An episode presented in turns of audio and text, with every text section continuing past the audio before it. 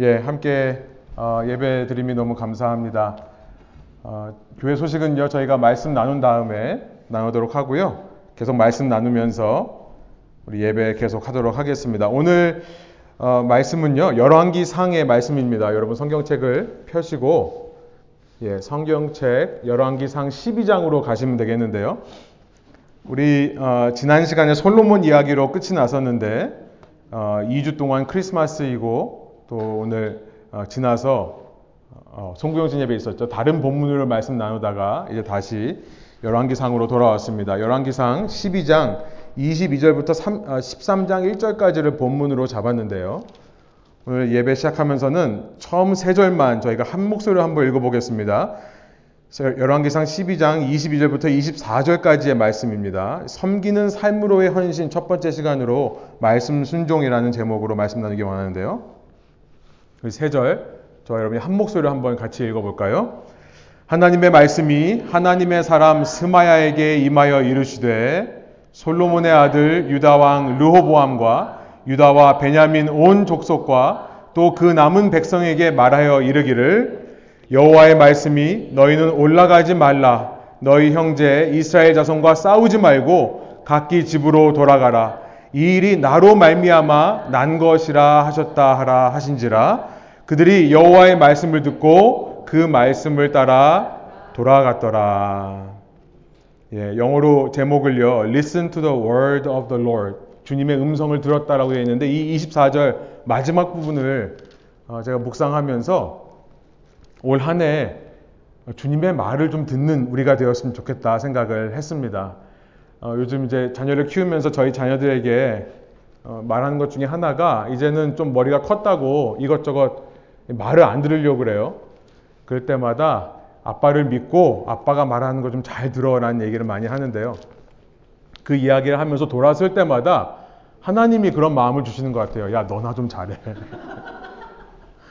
너는 어떠니? 이런 마음을 주시는 것 같아요. 올 한 해 정말 하나님의 음성을 듣고 돌아갈 수 있는 여기 보면 집으로 돌아간다고 되어 있는데요. 이 표현이 얼마나 은혜로운 표현인지 모르겠습니다. 그 표현에 대해서 좀 더 알아보도록 하겠습니다.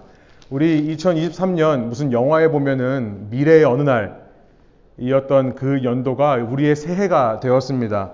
이 새해를 주신 주님, 어, 주님께서 새해를 주셨는데 저희 교우님들의 삶에 주님께서 허락해 주시는 생명력, 우리는 그것을 복이라고 하죠.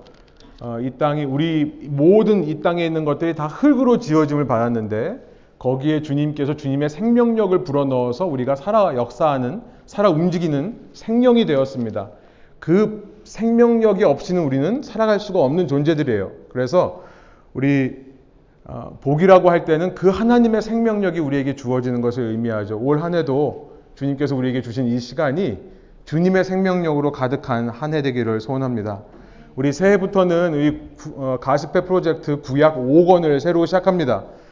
우리 이스라엘의 첫 세왕의 이야기를 살펴보았었는데요. 그 왕, 첫 세왕 이후에 이 왕국이 둘로 분열되는 북쪽의 이스라엘과 남쪽의 유다로 갈라지는 이야기에서부터 포로 생활로 끌려가는 이야기까지 전부 다 멸망하고 포로로 끌려가는 이야기까지를 우리가 다룰 것입니다.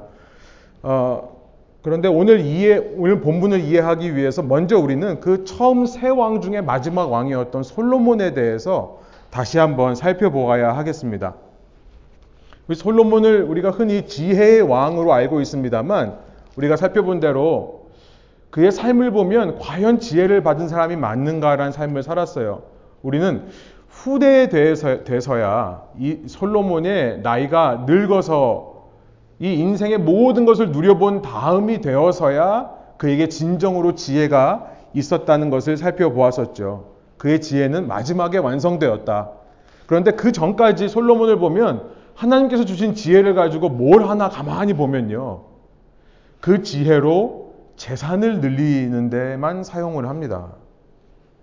막대한 부를 축적해요. 그 지혜로 유명해져서 수많은 나라에서 사람들이 와서 이 솔로몬 왕의 지혜를 듣고자 선물을 가져오고요. 그래서 막대한 부를 축적합니다. 그 막대한 걸 가지, 막대한 부를 가지고 무려 20년 동안 공사를 시작하는데요. 이전에도 없었고 이후에도 없을 만한 큰 공사를 시작합니다. 하나님의 성전을 짓는다고 7년 동안 공사를 하더니 자신의 왕궁을 짓는다고는 13년 동안 공사를 해요. 그 레바논이라는 곳에서 나무를 잘라다가 그걸 실어 와가지고 그걸 또 깎아서 다듬어서 20년 동안 건축을 합니다. 여러분 상상해 보세요. 우리 20대, 우리 20대가 되는 청년들도 있습니다만, 저 나이 때 나가서 공사 일을 시작했는데, 다 마치고 돌아오니까 이 나이가 됐다고 생각해 보세요. 제 나이가 됐다고 생각해 보세요. 저는 뭐 이제 40대 이제 후반을 향해 가고 있습니다만, 20대 때 나갔던 사람들이 40세가 돼서 돌아오는 상황. 그러니 이 백성들이 얼마나 화가 났겠습니까? 백성들의 마음에 이 많이 힘들어서 그동안 쌓이고 쌓였던 모양이에요. 솔로몬이 죽고 난 다음에 솔로몬의 뒤를 이어서 르호보암이라는 왕이 이제 왕이 되는데요. 그 왕에게 찾아가서 백성들이 이렇게 말합니다. 열왕기상 12장 4절 세 번역으로 제가 읽어보겠습니다. 임금님의 아버지께서는 솔로몬을 가리켜서 말하는 거예요. 임금님의 아버지께서는 우리에게 무거운 멍에를 메우셨습니다.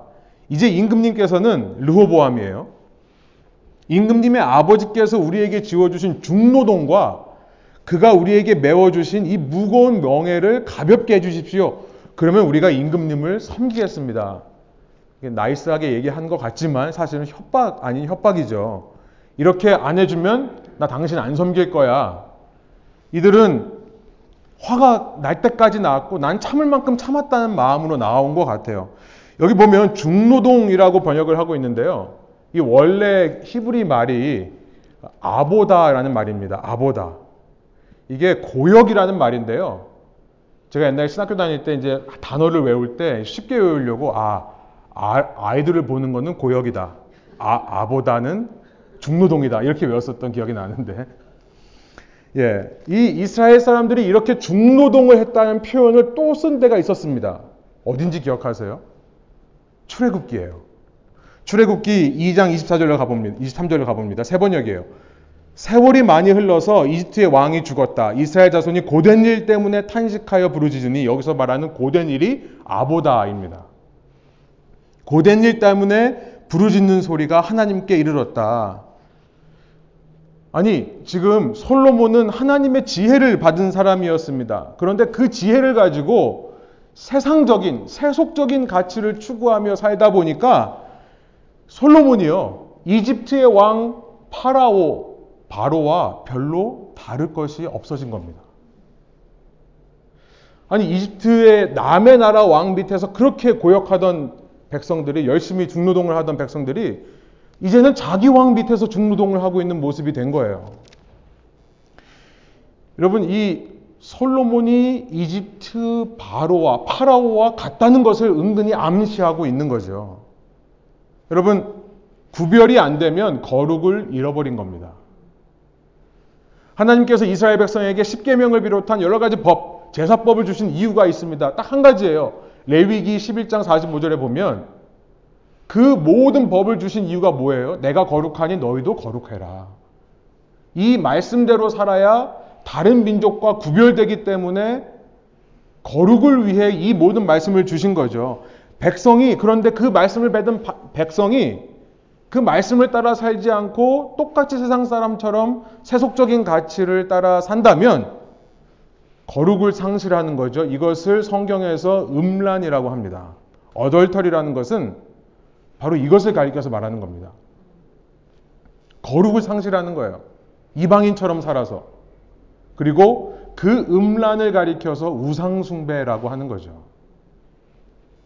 안타깝게도 거룩을 잃어버린 세속적인 솔로몬으로 인해 이 백성들은 예전 이집트에 살던 것처럼 중노동에 시달려서 힘들어했고 그로 인해 이스라엘 속에 이제 반란의 분위기, 혁명의 분위기가 물을 잇기 시작합니다.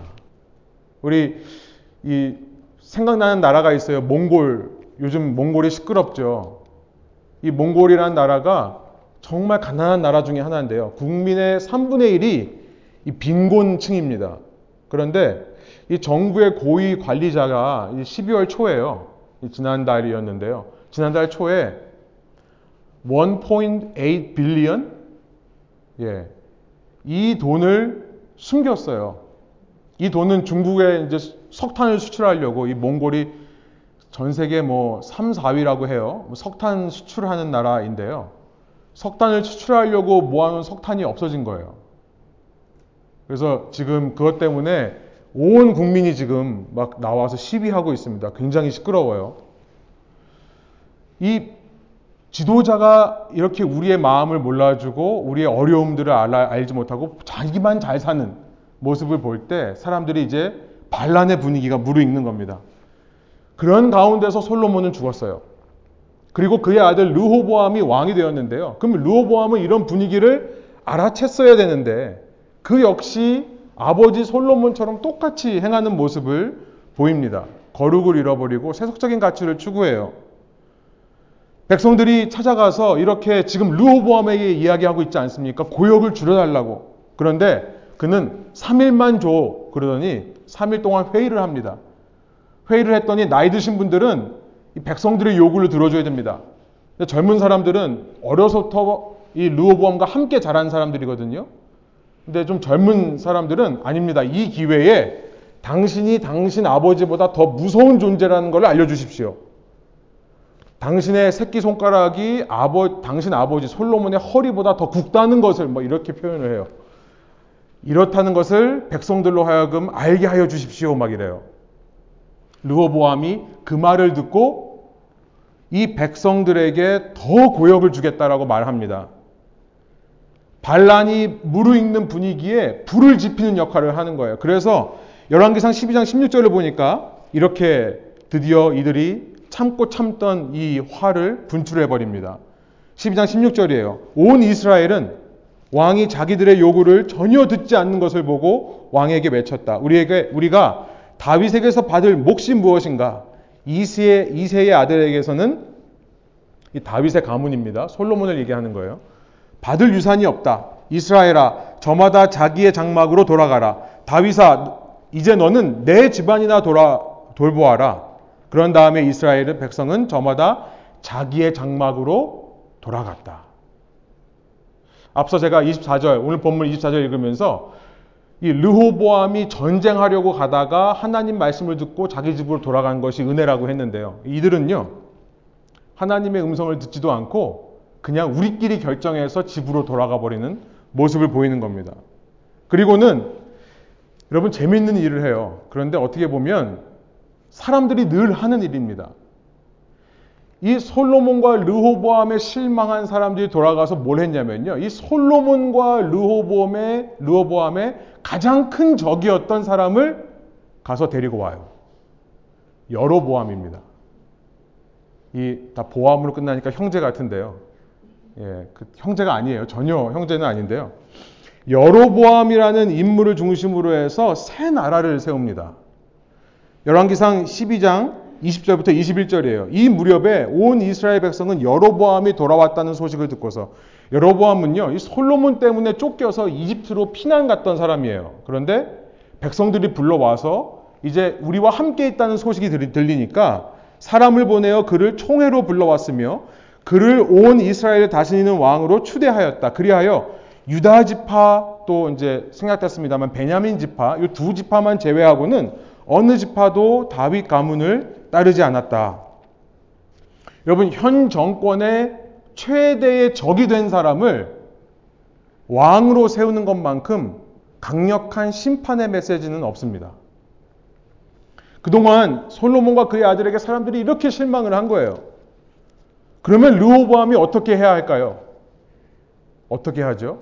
보통 군대를 조직해서 이 반란한 사람들을 진압하려 합니다. 당연한 수순이에요.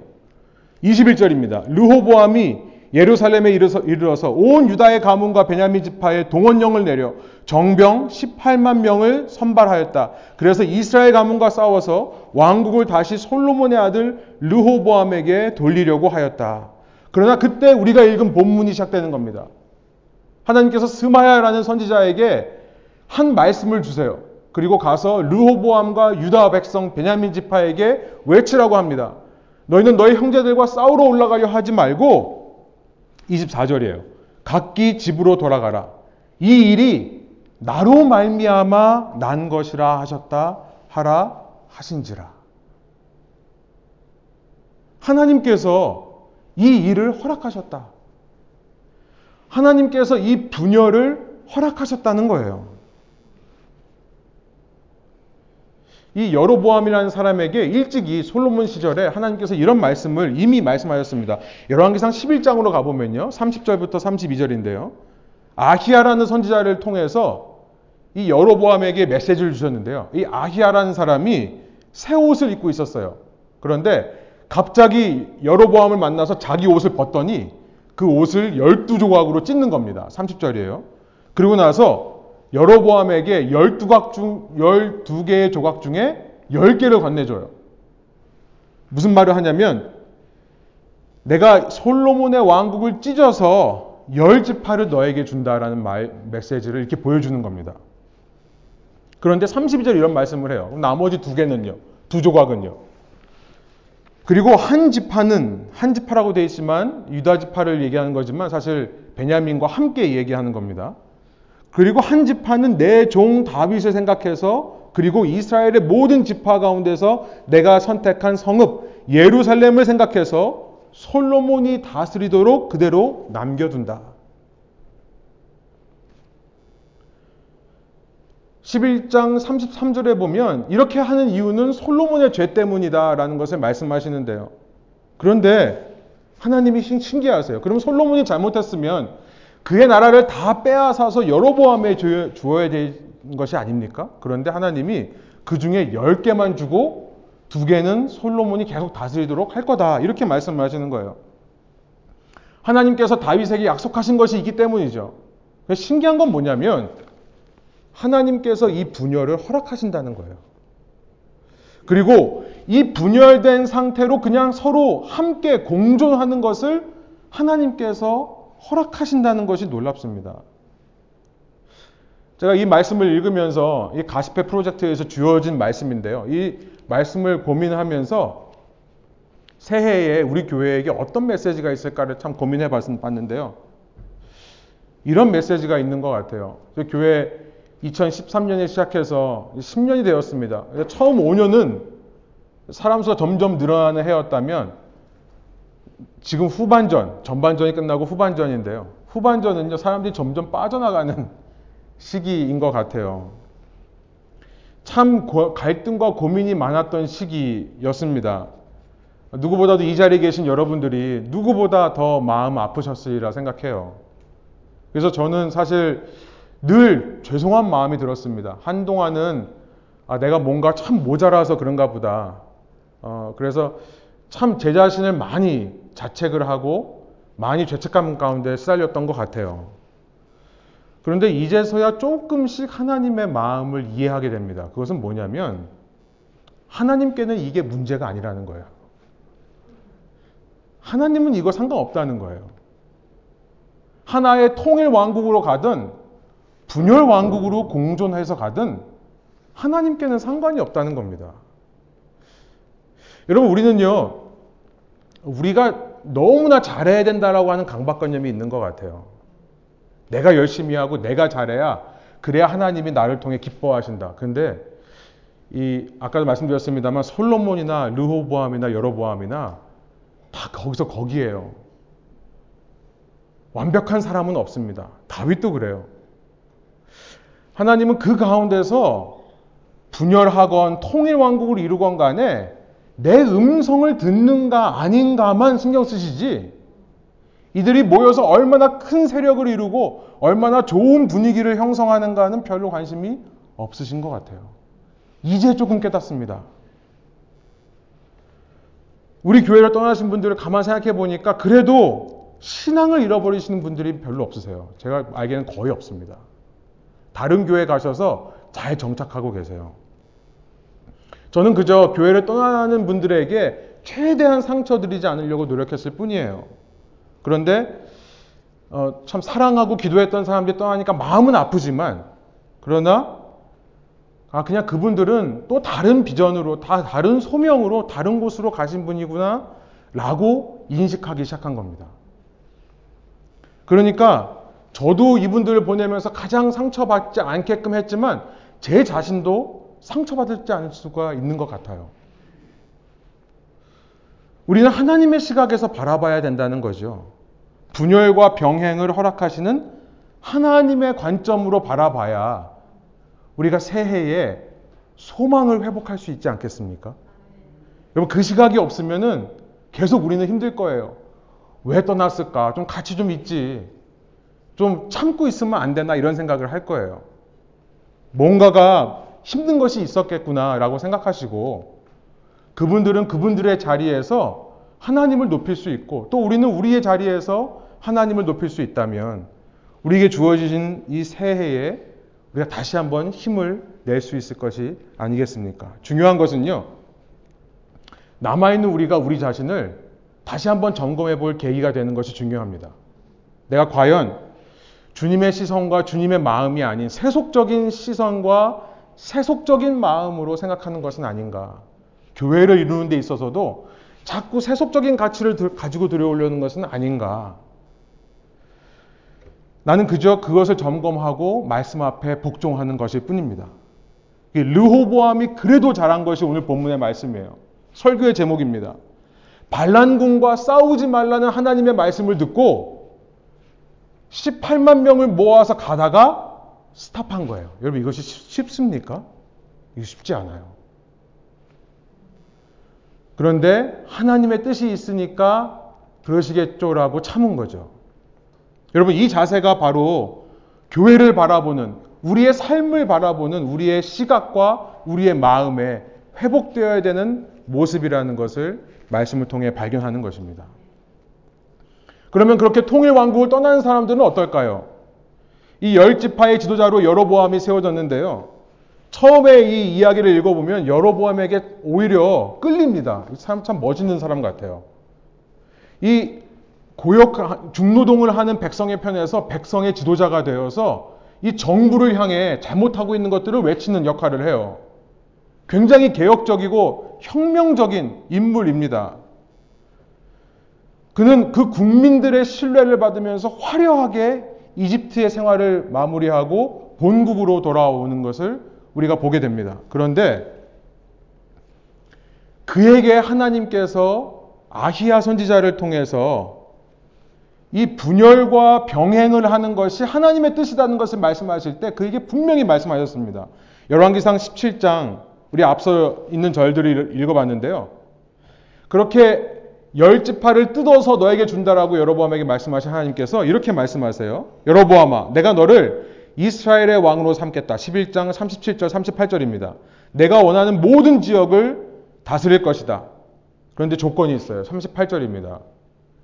너가 내 말을 들으면 그러면 내가 다윗 왕조를 견고하게 세운 것 같이 내 왕조도 견고하게 세워서 이스라엘을 너에게 맡기겠다라고 약속을 해주세요. 그런데 문제는 뭐냐면 오늘 본문으로 돌아와 보니까요. 르호보암은 그렇게 군대를 이끌고 여로보암을 잡으려고 가다가 하나님의 말씀을 듣고 포기하고는 돌아가는 순종을 보이는데요. 그 바로 24절 다음 절 25절에 보니까 여로보암이 뭘 하고 있나 보세요. 여로보암이 에브라임 산지에 세겜을 건축하고 거기서 살며 또 거기서 나가서 분우회를 건축하고 건축하고 건축하고 누가 하는 거죠? 솔로몬이 한 거죠. 르호보암도 끝까지 하겠다고 했던 거죠. 아니 이게 싫어가지고 정부 국민이 전 정부의 적을 대통령으로 세워놨는데요. 근데 대통령이 전 정부랑 똑같이 하고 있는 이거 어서 많이 들어본 이야기 아닙니까? 똑같이 하고 있는 거예요. 26절 그러면서 한 걸음 더 나아갑니다. 그의 마음에 이르기를 스스로 이르기를 나라가 이제 다윗의 집으로 돌아가리로다. 27절 왜냐면요. 가만 생각해 보니까 이 백성들이 제사드리러 한 번쯤은 예루살렘에 가야 될 거 아니에요. 근데 예루살렘은 이 유다 지파에 소속된 땅입니다. 솔로몬 르호보암의 가문에 속한 땅이에요. 그러니까 성전에 제사를 드리려고 예, 예루살렘에 갔다가 안 돌아오면 어떡하냐. 아니면 자꾸 왔다 갔다 하면서 어 남쪽이 더 좋네. 그러니까 여기 보면 뭐라고 해요? 나를 죽이고 그들에게도 돌아가면 어떻게 하냐라는 생각이 들기 시작한 거예요.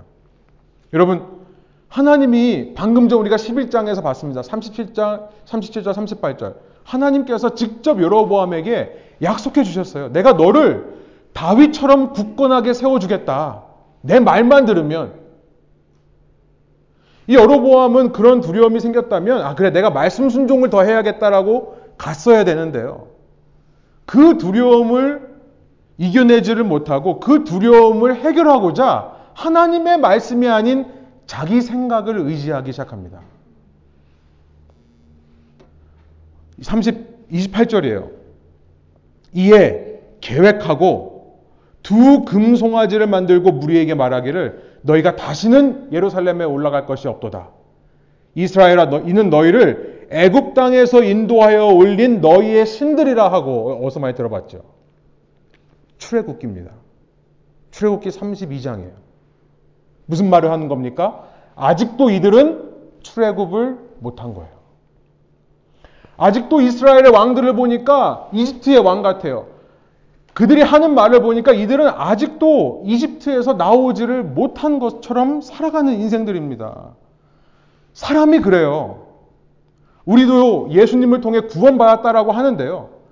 그 예수님의 말씀을 끝까지 순종하려고 하지 않고 자꾸 예수님 믿는다면서도 세속적인 가치들을 바라보다 보면 우리도 우리 마음 속에 자꾸 내 본성대로 생각하는 현상들이 일어납니다. 내 본성대로 요즘 시대가 외치는 모습이 말이 뭡니까? 네 본성대로 살아. 네 원래 만들어진 모습대로 거기에 충실하게 살아. 그런데요. 아무리 그럴듯해 보여도 그런 말 속에서 우리가 분별해야 되는 것은 뭐냐면 나에게 충실한 것은 내 본성에 충실하는 것이고요. 내 본성은 타락한 본성이라는 것을 기억해야 됩니다. 나는 계속해서 내, 내 본성 속에는 이 세상의 가치들이 너무나 많이 들어와 있어요. 그런 삶은요, 두려움이 지배합니다. 여로보암처럼요. 나를 죽일까봐 두려워져요. 두려움의 멍에에서 벗어나지를 못하는 거죠. 아직도 출애굽을 못하고 있는 모습이에요. 29절에 보니까 하나는 베델에 두고 금송아지를 만들어서 하나는 베델, 이 예루살렘에 가까운 남쪽 최남단입니다. 그리고 단이라고 하는 것은 북쪽 최북단이에요. 여기에 둬서 뭘 하는 거죠? 말로는 사람들이 편하게 제사를 드릴 수 있겠다고 하지만 사실은 뭐예요? 이 백성들을 가두어 놓는 겁니다. 이게 죄의 영향력이죠. 이게 출애굽 이집트로 상징되는 죄가 지배하는 세상의 원리죠. 막아놓고 못 나가게 하는 거죠. 30절 이 일이 죄가 되었으니 이는 백성들이 단에까지 가서 그 하나에게 경배함이더라. 그래놓고요 31절부터 보면요. 그가 또 여로보암이 또 산당들을 짓고 레위 자손 아닌 보통 백성으로 제사장을 삼고 그리고 32절에 보면요. 절기도 다 읽지 않겠습니다만 비슷하게 만들어요. 비슷하게. 사이비라는 말이 있죠. 그러니까 다르지는 않은데 비슷하다. 이 이해 가장 위험한 거죠. 봤었을 때 확 다르면 사람들은 관심을 돌리게 되어 있습니다. 그런데 다르지는 않은데 비슷, 다르기는 한데 비슷해요. 비슷하면 사람들은 그것이 진짜인 줄 알고 속게 돼요. 이것이야말로 신앙을 무너지게 하는 겁니다. 그러면서 33절에 키워드를 말씀하시는 것이 내 마음에 정한 대로. 내 마음에 정한 대로. 여러분, 오늘날도 우리 신앙에 가장 위협이 되는 것이 바로 자기 마음대로 정한 그 신앙으로 신앙생활 하는 것이 가장 무서운 겁니다. 바로 그게 사입이에요. 예배 장소도 내 마음대로 정하고요. 제사장도 내 마음대로, 절기도 내 마음대로, 예배 자체도 내 마음대로 정하여서 하는 여로보암과 그 백성들의 모습 속에서 오늘 우리도 정말 음란하고 세속화, 우상숭배가 가득한 사이비의 유혹에서 벗어나기 위해 말씀만 바라보고 순종하려는 노력이 있는가를 점검하게 되는 것입니다. 1절을 보니까요. 이런 상황 속에서 보라 이렇게 시작해요. 보라.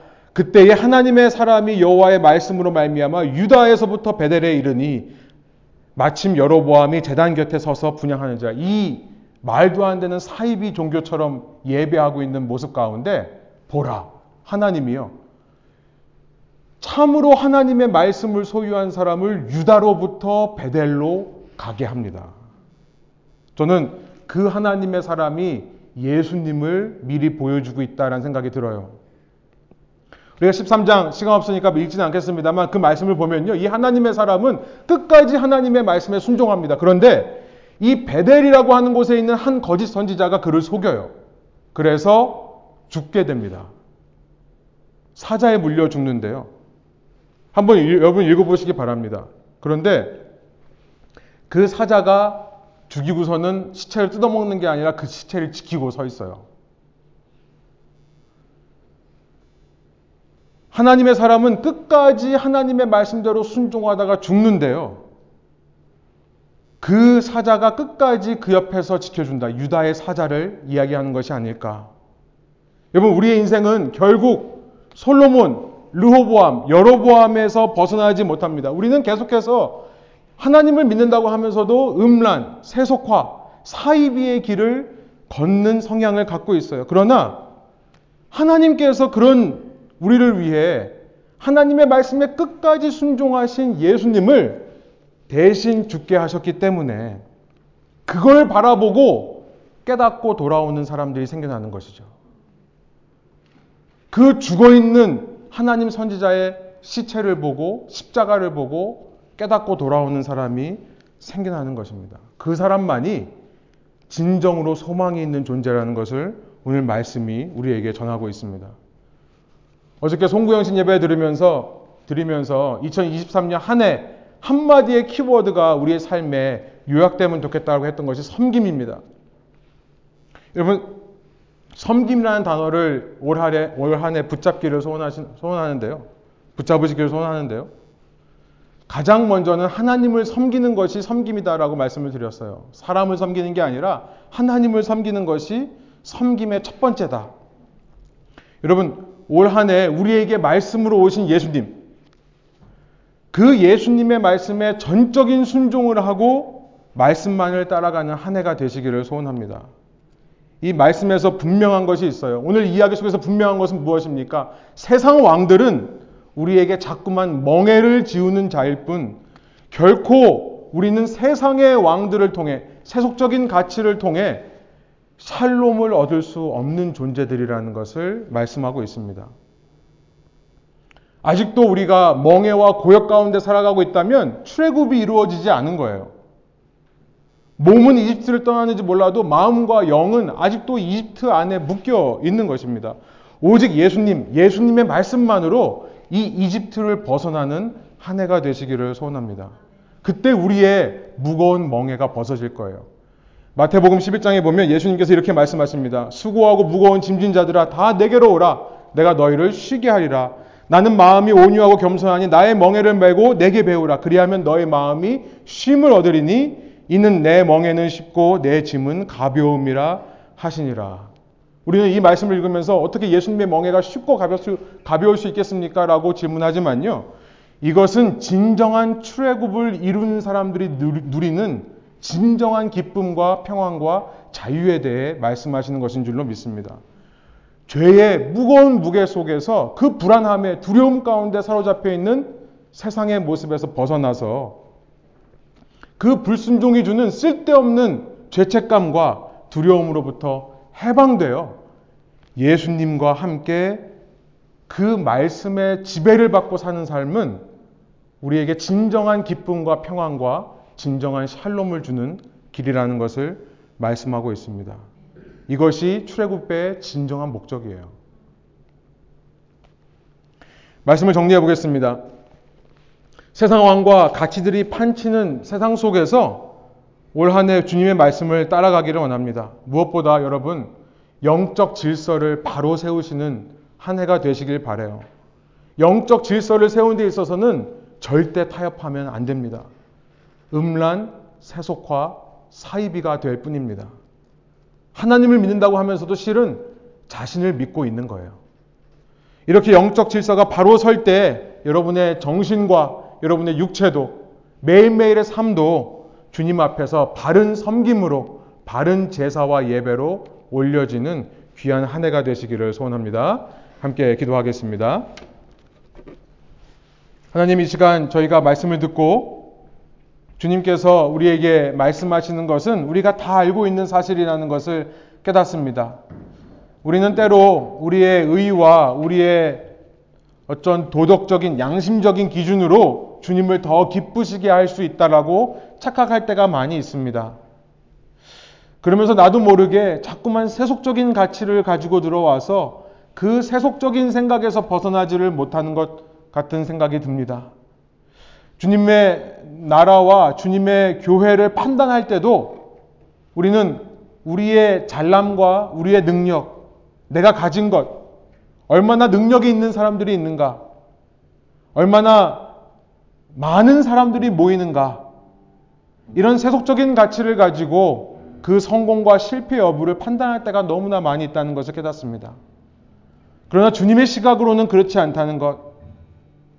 나의 조건과 상황에 상관없이 하나님의 말씀을 듣고자 하고 그 말씀대로 살려고자 노력하는 그 사람들이야말로 주님의 관점으로 보시기에는 성공한 자고 영원히 견고할 자라는 것을 이 말씀을 통해 다시 한번 발견하게 해주시니 감사합니다. 이미 우리 삶에, 우리 신앙에 여러 가지 들어와 있는 세상의 소독적인 가치 가운데서 올 한 해는 무엇보다 말씀에 순종하는 것을 최우선으로 삼는 한 해가 되게 하여 주시고, 그럴 때에 진리가 너희를 자유롭게 한다라고 하는 말씀이 우리의 삶에 이루어져서 우리가 진정으로 말씀 안에서 기쁨과 평안과 자유함과 출애굽을 벗어난 주님 육체적으로 재고 정죄하고 비판하는 것이 아닌 주님의 사랑받는 자로서의 담대함과 자유함이 있는 한 해가 될 수 있도록 인도하여 주옵소서. 그렇게 우리를 이끄실 주님께 감사드리며 예수 그리스도의 이름으로 기도합니다. 아멘. 우리 함께 일어나셔서 이 마지막 찬양 함께 주님 앞에 올려드리고요. 제가 축도하고 예배 마치도록 하겠습니다.